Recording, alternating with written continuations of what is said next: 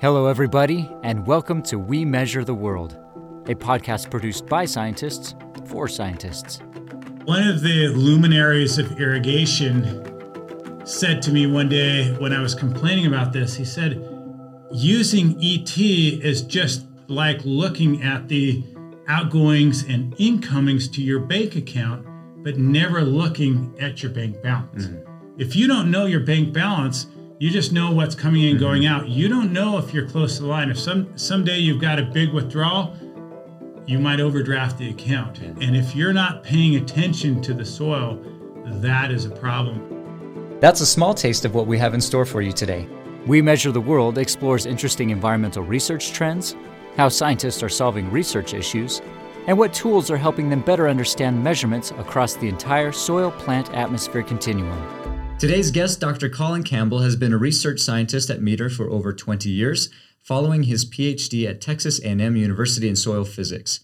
He is currently serving as Vice President of Meter Environment and is also adjunct faculty with the Department of Crop and Soil Sciences at Washington State University, where he co-teaches environmental biophysics, a class he took over from his father Galen over 20 years ago.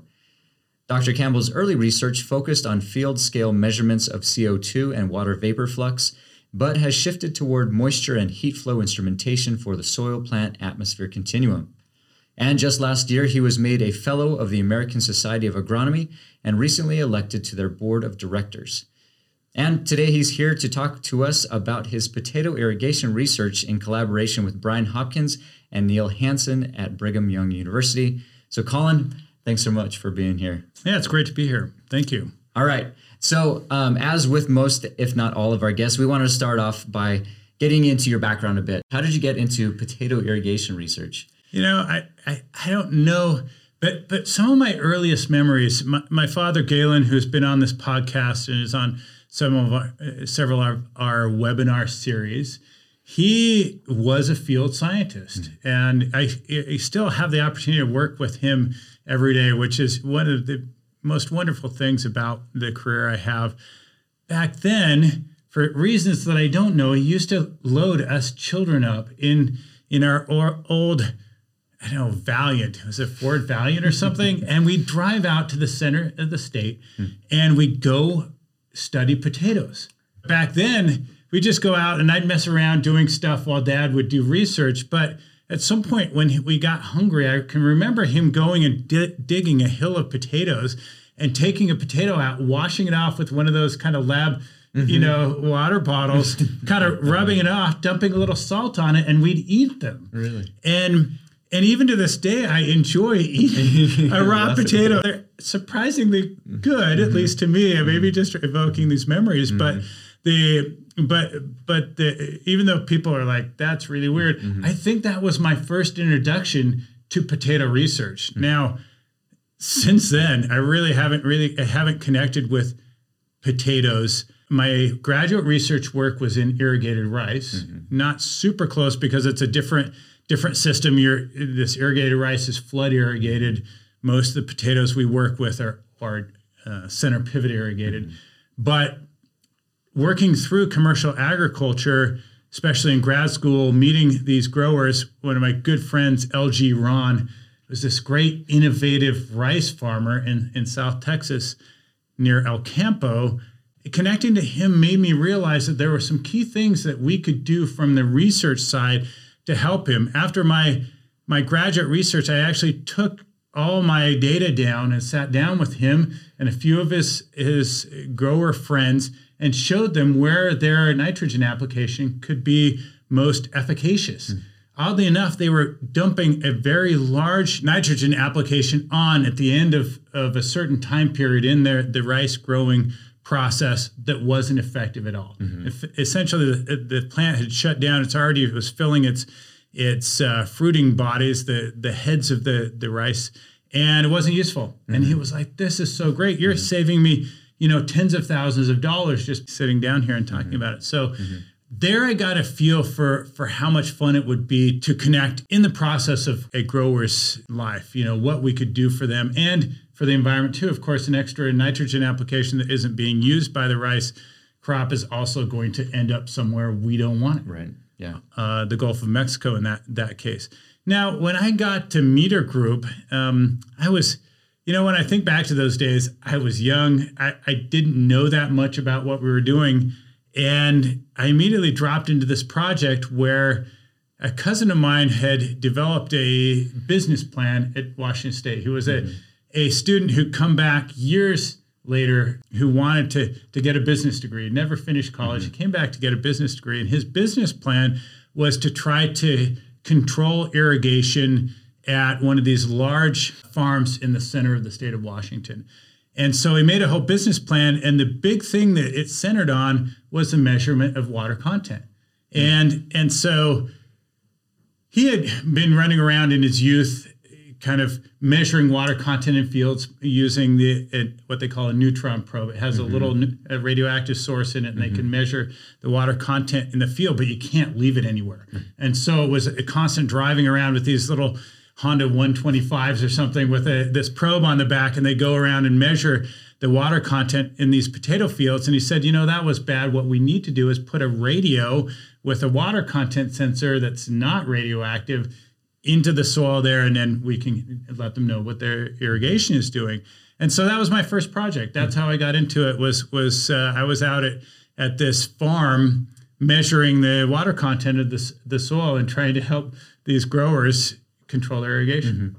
So, what were some of the results of those those early forays into sensing and irrigation? Yeah, that, so the results were really mixed. Mm-hmm. So I, I put together a system based on my graduate school knowledge that could get the data back to this was in the center of the state. We live on the east side mm-hmm. of the state, and we could get data back here to the business. But what we learned was we didn't know a ton about making sensors. That's the 1st year that we made the sensor to go in the soil, and many of them broke because of of the, generally the design that, that we put together in the sensor. It just it had some flaws.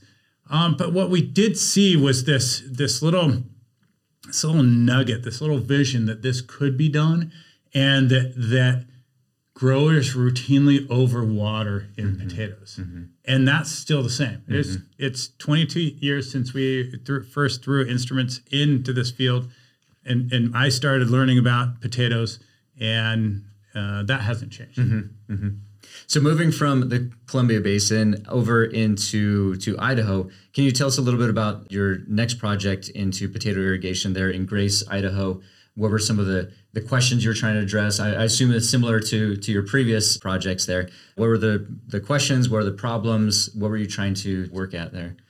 So I guess I took like a 15 year hiatus. You know, mm-hmm. I worked in potatoes and then just moved on, do, do- doing a lot of other projects. And Dr. Neil Hansen and Dr. Brian Hopkins from Brigham Young University contacted me and said, "Hey, we've been working in this field in in Grace, Idaho for the last 3 years and we've seen some important trends in the soil moisture and we're wanting to extend our work such that we can understand better the dynamics of water in the field. What they've been doing before is actually going and hand sampling across the field mm-hmm, mm-hmm. uh, three, maybe four times during a season.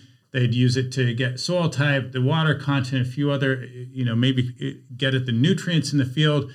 But that didn't give them a dynamic picture of what was happening with the water in the field. And they said, hey, we've just concluded this turf grass research that that we put together in mm-hmm. 2015. Do you want to join up with this project and see what we can understand about irrigation water in potatoes? I'm a sucker for joining these projects, so I said certainly. They, those guys are awesome to work with. Two of the, my favorite individuals anywhere. And so when they suggest a project, I have yet to say no on one. So we we jumped in together. Right. Is there anything unique about that field or that research area in, in particular? You know, there are a few unique pieces about the Grace operation. This is with a group uh, specifically uh, overseen by a man named Ryan Christensen, an actual graduate of Brigham Young University of this program. And so they, I believe, reached out to Ryan when he was back on his family farm, Christensen Farms, or as they call it, BKR Farms. They reached out to, to Ryan and said, Hey, can we start some of this research on this particular field?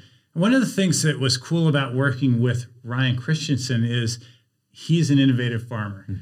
and he's always pushing the limits. He has drones that are measuring nitrogen in the leaves mm-hmm. using spect- spectral imaging. He's got sensors. He already had sensors in the soil and was already trying to interpret them.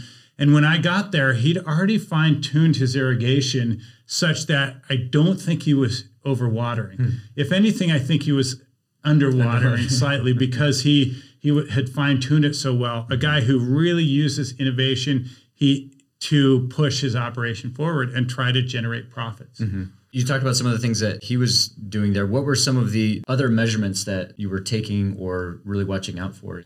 Our original goal on the project was to establish some sites in some statistically interesting areas of the field. They had observed certain trends mm-hmm. in some of the areas in the field, and they've actually marked some of the sites in the field saying, hey, here are six locations that we believe might be indicative of some of the different trends that occur in this field. Now, to give you a size of the, the field, I think it was something like around 40 hectares. Mm-hmm. Um, is that 60 acres? I can't remember. Something like that.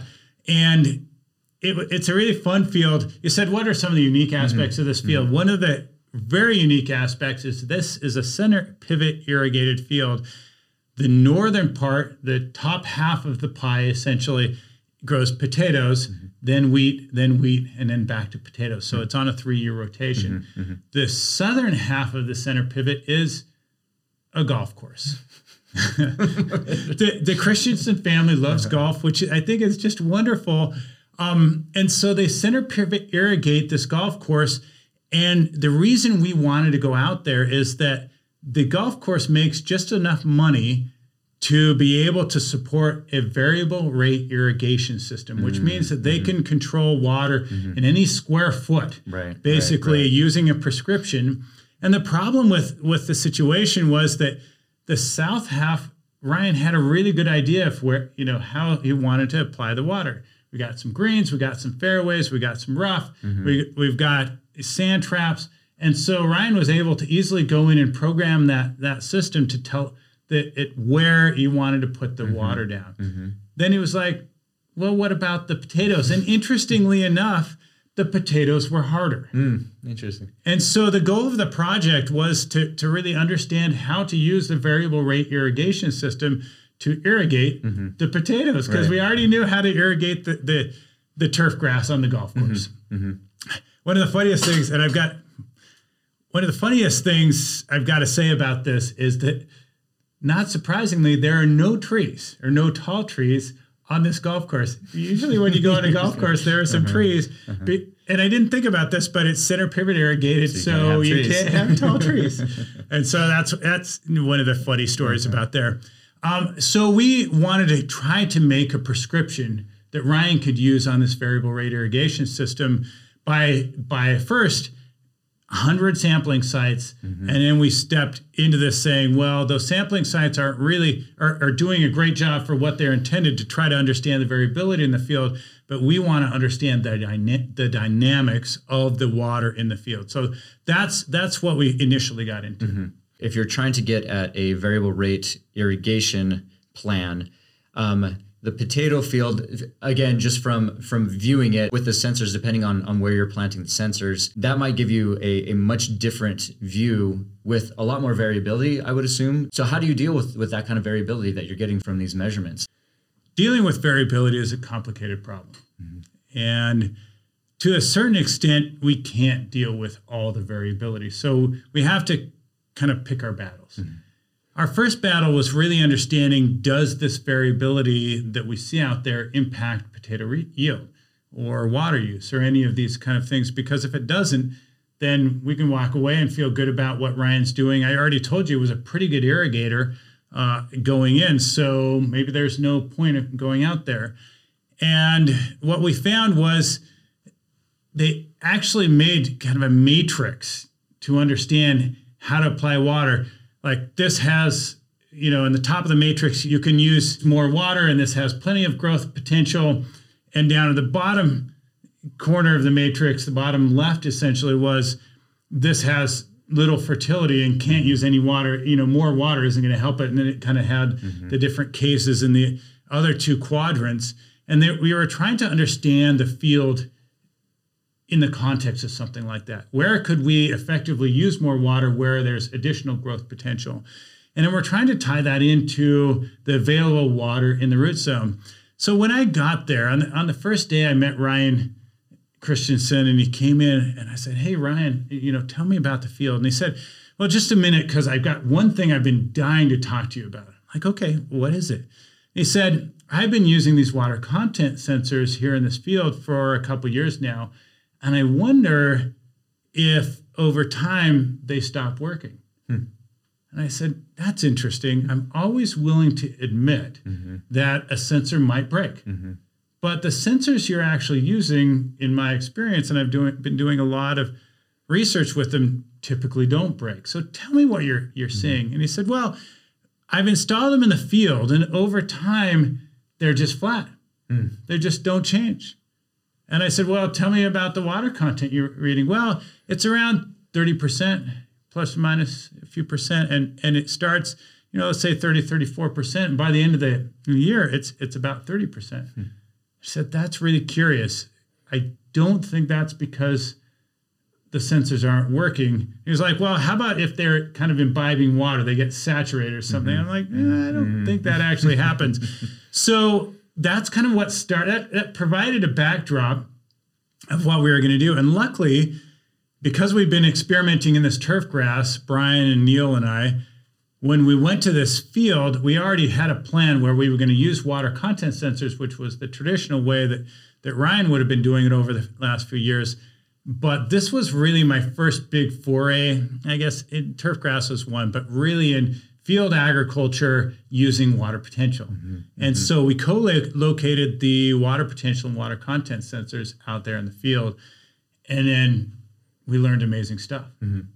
Can you tell us about that? I was going to say, or at least at the very beginning, because um, we're um, were the, were the data that you were getting there at the beginning um, did that jive with what Ryan Christensen was seeing?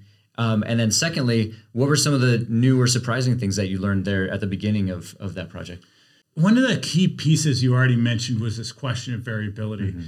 And we had kind of a serendipitous meeting that year with a friend of mine's son who just finished up a PhD at Stanford, and he was kind of poking around for projects, looking for for a permanent position.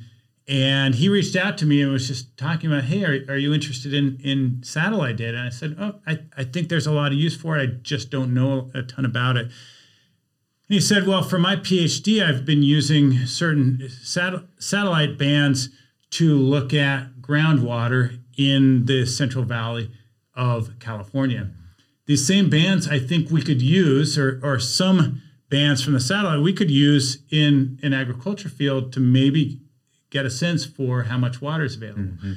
And I said, well, that's interesting. I'd love to kind of connect the dots. We've got a lot of intense sampling. We've got, you know, point sampling. We've got these dynamic locations, six sites where we got multiple depths of water content and water potential would you be interested in just kind of throwing your hat in the ring here too and investigating this? Dr. Ryan Smith said, Yeah, I'd love to see what we can do. Then kind of had this unique combination of pretty intense field sampling, locational understanding, and remote sensing that we could bring to bear on this problem. Mm-hmm. And, and in the end, it was the combination of all those things that that helped us really investigate and finally come to some interesting conclusions about what was happening in the field in that year and subsequent years changing, learning, understanding, and implementing for Ryan Christensen some of these practices mm-hmm. in his actual operations.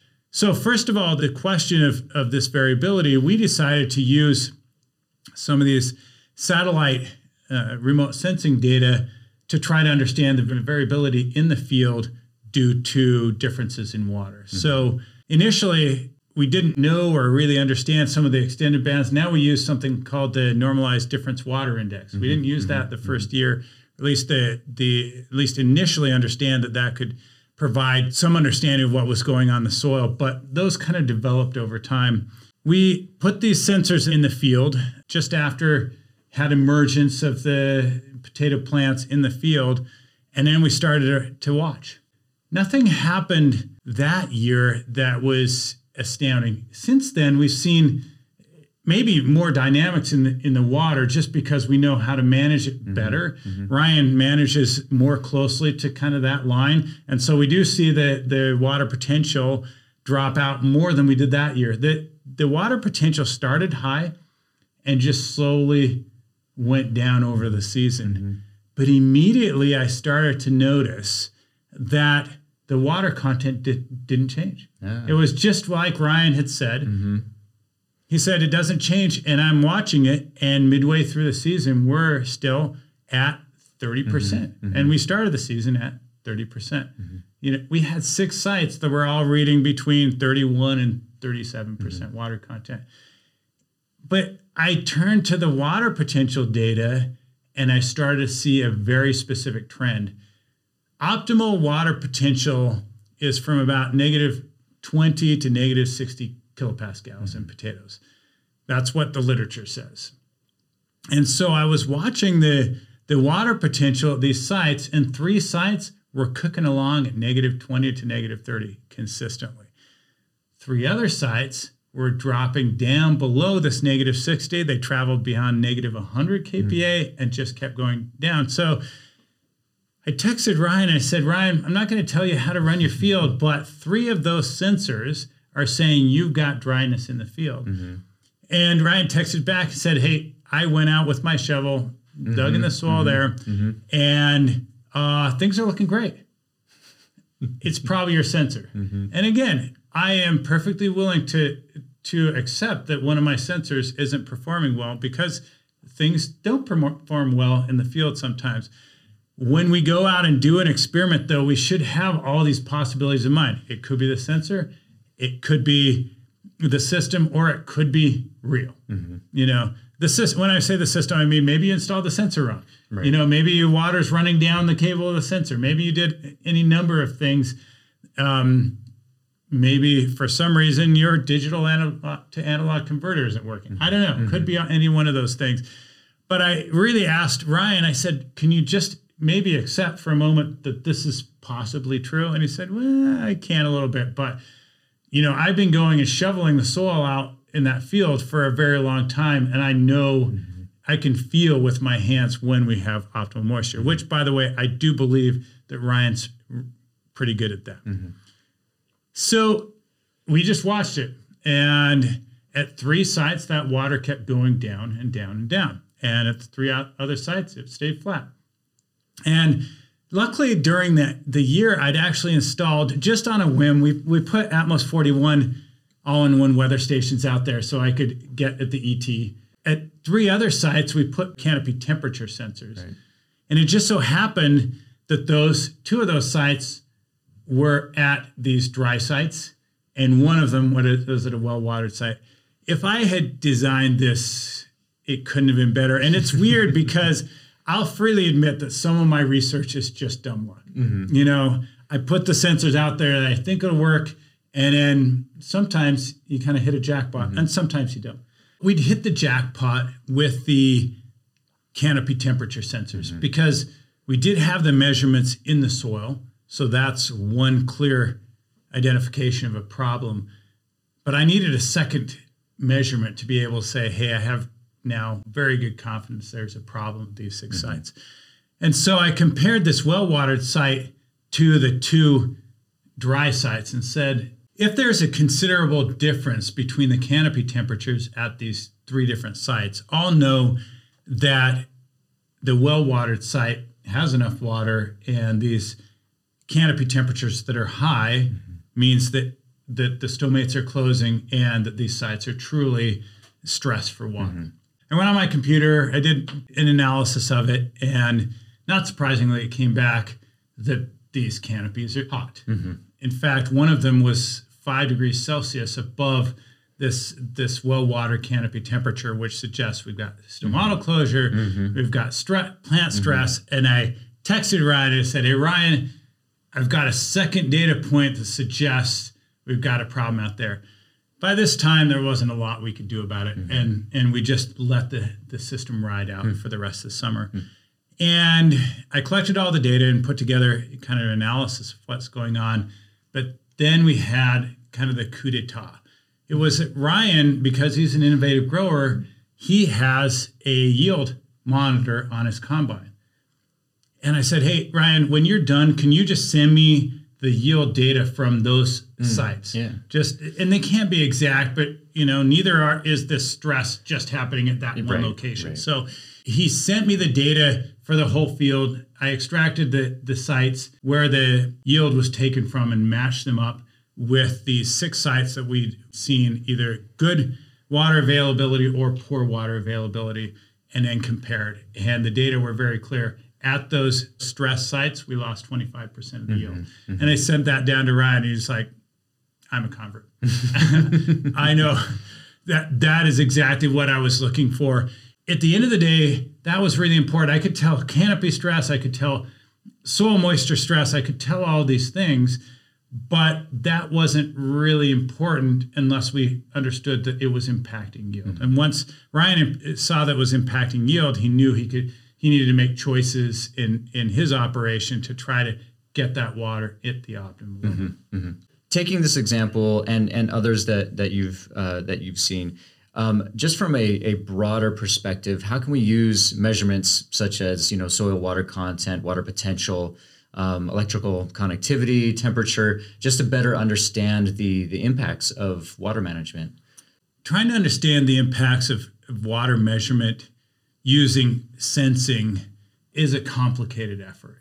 And sometimes what I try to do is simplify that into some, some of the key parts of that for example, you mentioned electrical connectivity, which we haven't talked about. Right. Now, electrical conductivity can be really important, especially if you're irrigating, irrigating with poor water quality, or maybe you already have a field that's affected by salt. Mm-hmm.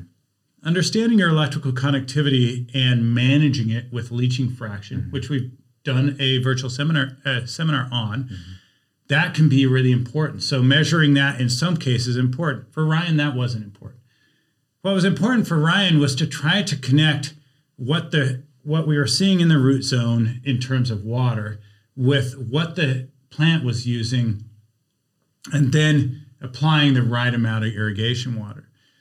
So after that year where we saw the value of this system, Ryan decided to buy sensors for all the potato fields he was working mm. on. And so he couldn't buy six sites for every potato field. In fact, trying to install them, maintain them, drive tractors around and above them, etc., would have just been too much of an effort. He just bought one site per field, but that left us a, a big challenge. What would we do about where to place that site? Mm-hmm. And so, again, this work with Ryan Smith, now at Missouri S and T, was critical because Ryan said, "Hey, I think I can put together a little program that if if you'll tell me where your fields are, then I can look at some of these satellite indices mm-hmm. and try to figure out where might be an average site where we can put these sensors so that you can get a feel for what your field's doing without putting sensors everywhere." Mm-hmm. Now, as a sensor manufacturer, I think you should have a hundred site, hundred sensor sites in your field. I'm just kidding. I thought it was great. I thought it was a great idea. So Ryan Smith worked out a program, had Ryan Christensen send in all his field parameters, mm-hmm. you know, the edges of his field, and Ryan Smith then pinpointed a location in each one of those fields that we should deploy sensors. And instead of me going down and installing, this time Ryan Christensen went and installed in all his fields himself. And I just monitored the data through the whole season. And we found something really interesting because he had the sensor data and because he knew to irrigate to that point, we no longer had any stress in the field. So I couldn't like prove again, hey, see the your yields dropped. But he also just nailed that through the whole year and when we analyzed the yield data from each one of those sites, it was pretty much dead on the average mm-hmm. yield for that field. And in fact, we did the statistics, and each of those sites within, was within one standard deviation of the, the mean mm-hmm. for the, the field production. Mm-hmm.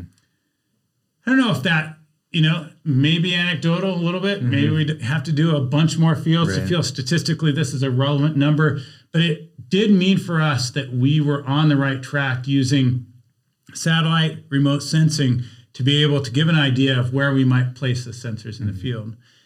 That was one of the things that that really jumps out at me as a key finding of this project is that we can have a good idea where we can put sensors in the field the answer to a question that so many people have asked me for so many years. Where do i put it? Mm-hmm. if i just have one site where do i put it? And using normalized difference water index normalized difference vegetation index and a couple of other uh, indices we know where to put them right. I doubt that this is a, a one size fits all solution right? But at the same time it seems that this is a generally applicable plan of action. So is this a, a plan by which we can address irrigation challenges in potatoes? And I would say, yes, it is. We've kind of codified that a little bit. What we've done is, is say, okay, first send us your fields. We'll tell you where to put the, the sensors. And when you put sensors out there, we'd like to see at least one water content, uh, one water potential sensor. We'd love to see a couple of different depths. So we're getting a, an idea in the root zone what is the moisture availability. That's going to re- represent the average situation in your field. And you're simply going to extrapolate that mm-hmm. to get an understanding of how to apply your, your irrigation water. Now, this is complicated by topography, by the the sprinkler performance. Mm-hmm. One field last year, we had one of the growers that was unhappy. So we put it out there. He's running low. I'm like, hey, you're running pretty low at this spot. And we we pinpointed a place to put it, and he said, "No, I feel like I'm doing great." And we analyzed where we'd put it, and it was maybe on a slight slope.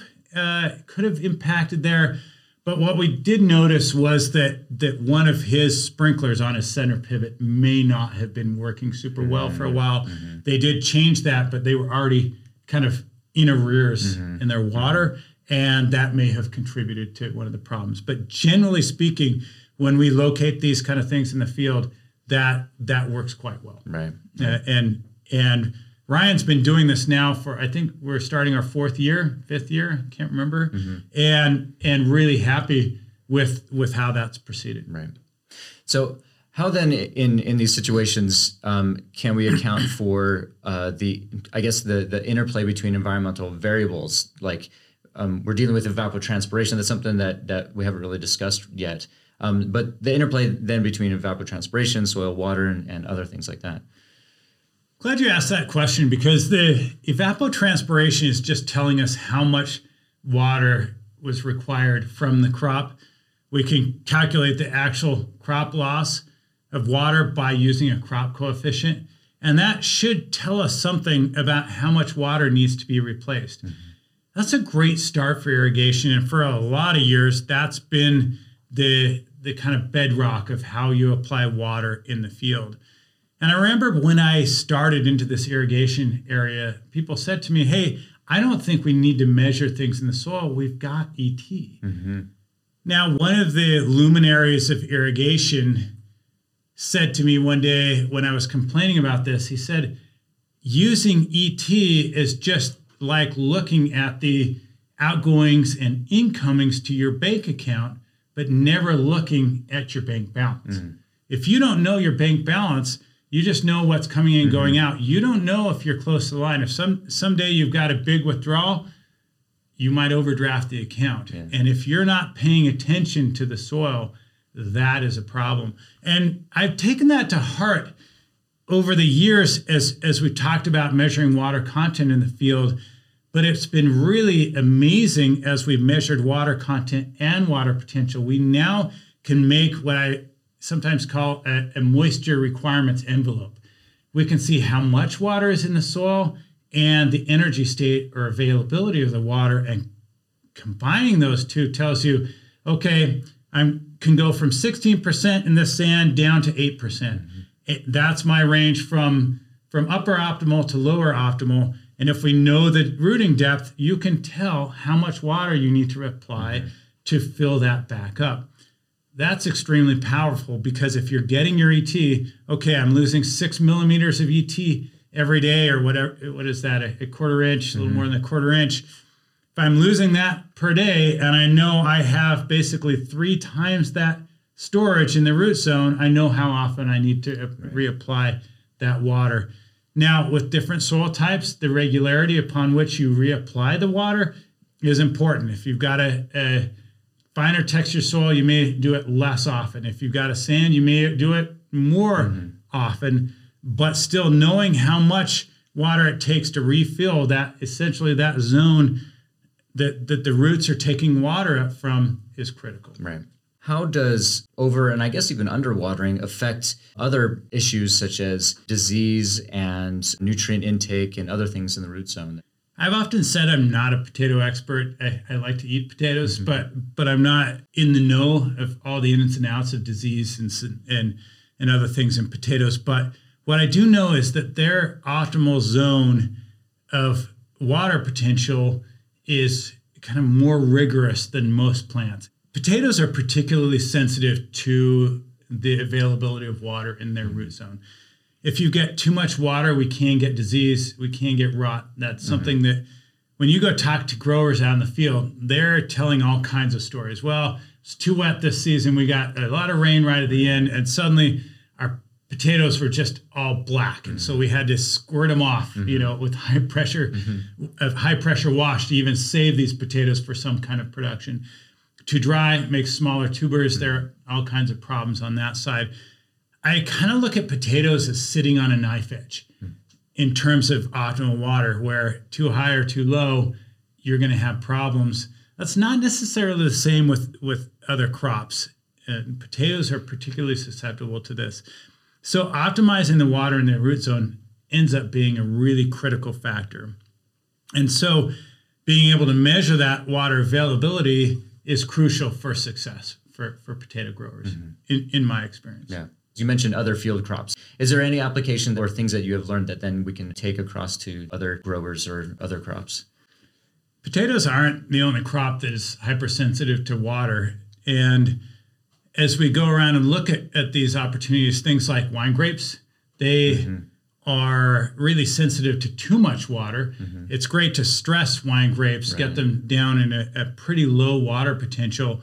It fills the, the grapes with sugars, it makes them taste better, mm-hmm. etc. So wine grapes are, are, a critical one. Hops, for example, an, another one that, that really needs good irrigation. And we can go on tree fruit, especially some of the new varieties like Honeycrisp and, and Cosmic Crisp and others they depend on a certain stress level to build the sugars in in in their apples. And we can go on with with a variety of things. Talk to growers of of onions, for example, and onion growers, they depend a lot on the water potential in near the onion to produce kind of this the, the perfect onion as well. It's not something I've worked in a lot, but I was surprised when I talked to them but that they've been using water potential for a lot of years uh, led by a researcher that, that's recently recently retired, Clint Shock, um, who did a lot of this work early on, and one of the, the kind of luminaries in the the water potential world, especially for onions. Hmm. Interesting. What are then some of the the major challenges that you faced in implementing uh, better water management within within potatoes and, and elsewhere? So I want to go back to talking about water content because people have used water content to measure irrigation in different crops for a lot of years.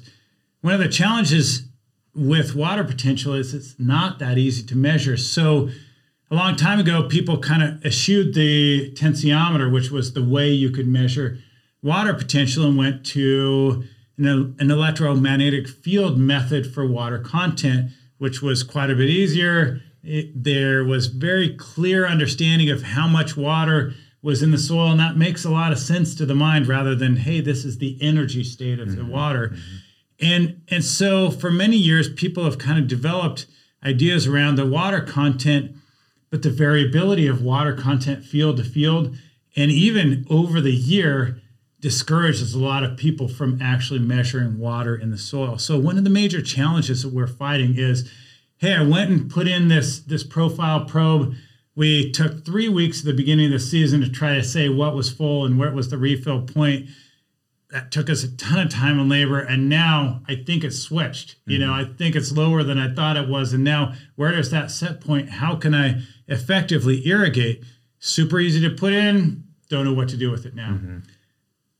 Getting water potential into this equation because it's not super easy to understand and trying to start creating this vision around a water envelope has been slow to adopt. So as you talk about challenges here, that's one of our big ones is to say, hey, like a thermostat in your house, we can measure a similar quantity like temperature in the soil to say, I'm comfortable or I am uncomfortable, and then how much water to apply there.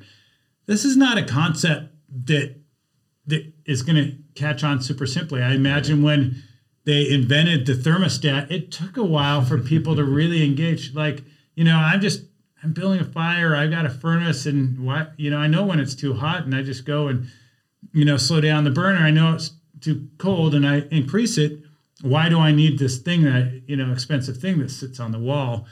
In a similar way, I think we're working up that same hill with water potential the idea is fundamental to be able to be successful with irrigation and yet it's just going to take time for, for people to realize hey there's a thermostat for the field i don't mm-hmm. need to go out with my shovel like ryan did and kind of feel the soil generations of people feeling the soil and, and saying if there's water availability can you know we can set that aside and actually measure it right. in the field. You've talked about the this idea of evangelism or spreading by word of mouth the importance of working with water potential or working with water potential in concert with water content to to help with water management. What specifically or maybe not specifically but maybe generally can be improved upon within the measurement itself of water potential the the sensing the systems some other things like that there's always room to improve our measurements of water potential or anything else we do. And one of the things I think is funny is that when I was studying how to make a water potential sensor in 2001, I came up with a design for the sensor that was based on one of the materials we were using to try to measure the water potential.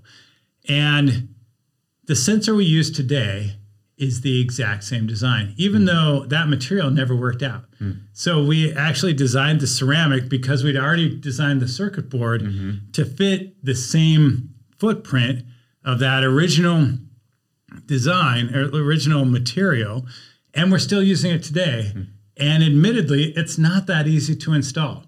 So yeah, there's there's great opportunities to improve these things. Why haven't we done it yet? Well, I think first we wanted to improve the performance of the sensor such that today I'm absolutely confident in making a water potential measurement in the field. Mm-hmm. Our Teros 21 Gen 2 is amazing in my opinion. And I, you know, I didn't do all the work on that. I want to say up front, I'm not not trying to toot my own horn. I didn't. Um, Leo Rivera, Colby Thrash, and some of our other research scientists here put a lot of work into designing this this second generation sensor so that it can cover all the way up to nearly saturation, which I never dreamed would be mm-hmm. possible back in the day. Right now, we're working on a new sensor that will be easily installable. Keep, people keep asking me, "Hey, when's that going to come out?" Mm-hmm. I'd, I'd, like that one. I'm mm-hmm. like, "I'd like it too," um, but it's not ready yet. Uh, but we are working on it, and certainly that is one thing that that I would like to produce is something that we could go out in these grower fields and be able to maybe take a drill, mm. drill it in, mm. shove the sensor in, mm-hmm. and be gone. Right. And that's that's probably the next thing on the horizon. I'd love to make sensors that we could make a profile measurement of water potential. Profile measurements of water content are a little bit troubling because we always have air gap issues profile measurements of water potential wouldn't be suffering the same problem because if we have a connection between the sensor and the soil somehow, then we can reach e- equilibration even if we have disturbed soil mm-hmm. or anything like that. So, you know, is that on the horizon? Maybe uh, something that, that we'll work on. So, those are the, the kinds of improvements I'd love to see. We've done a lot of work up to this point in figuring out how to install install a calibration on each sensor. So, every sensor we make is individually calibrated. I don't think people actually know that. That's one of the cool things that that we've been able to do. And that produces a high level of confidence in the performance of these sensors out mm-hmm. in the mm-hmm. field. So I think that's great. Yeah. You mentioned with Ryan Christensen's farm that he was seeing uh, these uh, discrepancies, or at least even even in the data that you're receiving um, uh, between water content and water potential, and how his water content was staying pretty much the same all throughout the season around you know it's at 30% or so and yet the water potential is dropping. Can you explain a little bit what is going on within that system there? It's interesting that this kind of phenomenon actually existed because i looked at the data from the whole year of water potential and water content from those six sites and I guess this will tally one for Ryan Christensen because I got the one other side where where he was measuring with his shovel. It mm-hmm. wasn't really indicative of what's happening in that whole field. It was at that site. He happened to be digging his shovel right next to one of our our well watered sites mm-hmm. in the end, and so he didn't really get a feel for those other sites that were actually being uh, stressed to mm-hmm. some degree. Mm-hmm. But on his side, I doubted his story about these water content sensors right. re- remaining consistent across the season. When we looked at the data from that field, those six sites, each of them only changed 3% or less mm over the whole season. Even the ones that were stressed, mm I was pretty shocked by mm that. So, did that mean that the sensors weren't working? And I scratched my head over that for a while. When we put together we combine the water content and the water potential data, we create what we call a moisture release curve. Mm-hmm. That moisture release curve is specific to any soil that you're in and it changes. So it could be different with depth. You know, if you have a little bit of a different soil, as you go deeper, it could be certainly different field to field. I know it is. I've seen it consistently, even in, in on Ryan Christensen's farm what, what was happening in that particular field is that we were just in an interesting area on the moisture release curve, which meant that that we had a lot of change in the water potential with not as much change in the water content. Essentially, the water content could not help Ryan in that field to irrigate well because if you started out at 33% water content and ended the season at 30% and went from negative 30 kilopascals to negative 1,000 kilopascals, which did happen mm-hmm. at one site. Mm-hmm. I don't know what to do with the water content data. I would have been like, well, I'm not sure why that caused a problem, but the water potential information was clear. Mm-hmm. It was simply stressed at that, those sites. That happened in that specific field, that moisture release curve. I admittedly have never seen that in any other field that we've worked in. Mm-hmm. So I don't want people to run out and, and you know buy water potential sensors for that purpose or say water content sensors won't work because usually they'll both change right. relatively to one another you know a little bit more but in this case it didn't happen hmm. all right so we'd like to finish with any any funny stories that you've had from this potato project or anything along those lines that you'd like to share with us one story wasn't about me, but but we were working on a golf course, right? Mm-hmm. Uh, so when you turn up, this is the greatest thing ever that you load all your field gear into a golf cart and then you can drive out to the field. and so this was great. We had a bunch of heavy equipment we were mm-hmm. installing. And so we got there the first day and Ryan said, Hey, feel free to use the golf cart. Apparently that got maybe overdone at mm-hmm. some point because mm-hmm. the next year I was back there was a rule that graduate students were not allowed to, to, drive the golf carts into the potato field. Uh, maybe potato fields are very bumpy. Right. They, are they're they're they've got a lot up and down based on the big piles that they plant the potatoes in, so they can, you know, they're loose soil, so you mm-hmm. can harvest them easily. And mm-hmm. I don't think going in a golf cart in there would be very fun, but potentially that happens. So no more golf carts out in the potato field. All right. Well, our time is up for today. Thank you so much, Colin, for yeah. stopping by and sharing your your passion, your projects with us here. Um, and if you in the audience have any questions about what you have heard today on this topic or would like to hear more, uh, feel free to contact us at metergroup.com. Um, you can also reach out to us on Twitter at meter underscore ENV. And you can also view the full transcript from today in the podcast description. Stay safe, and we'll see you next time on We Measure the World.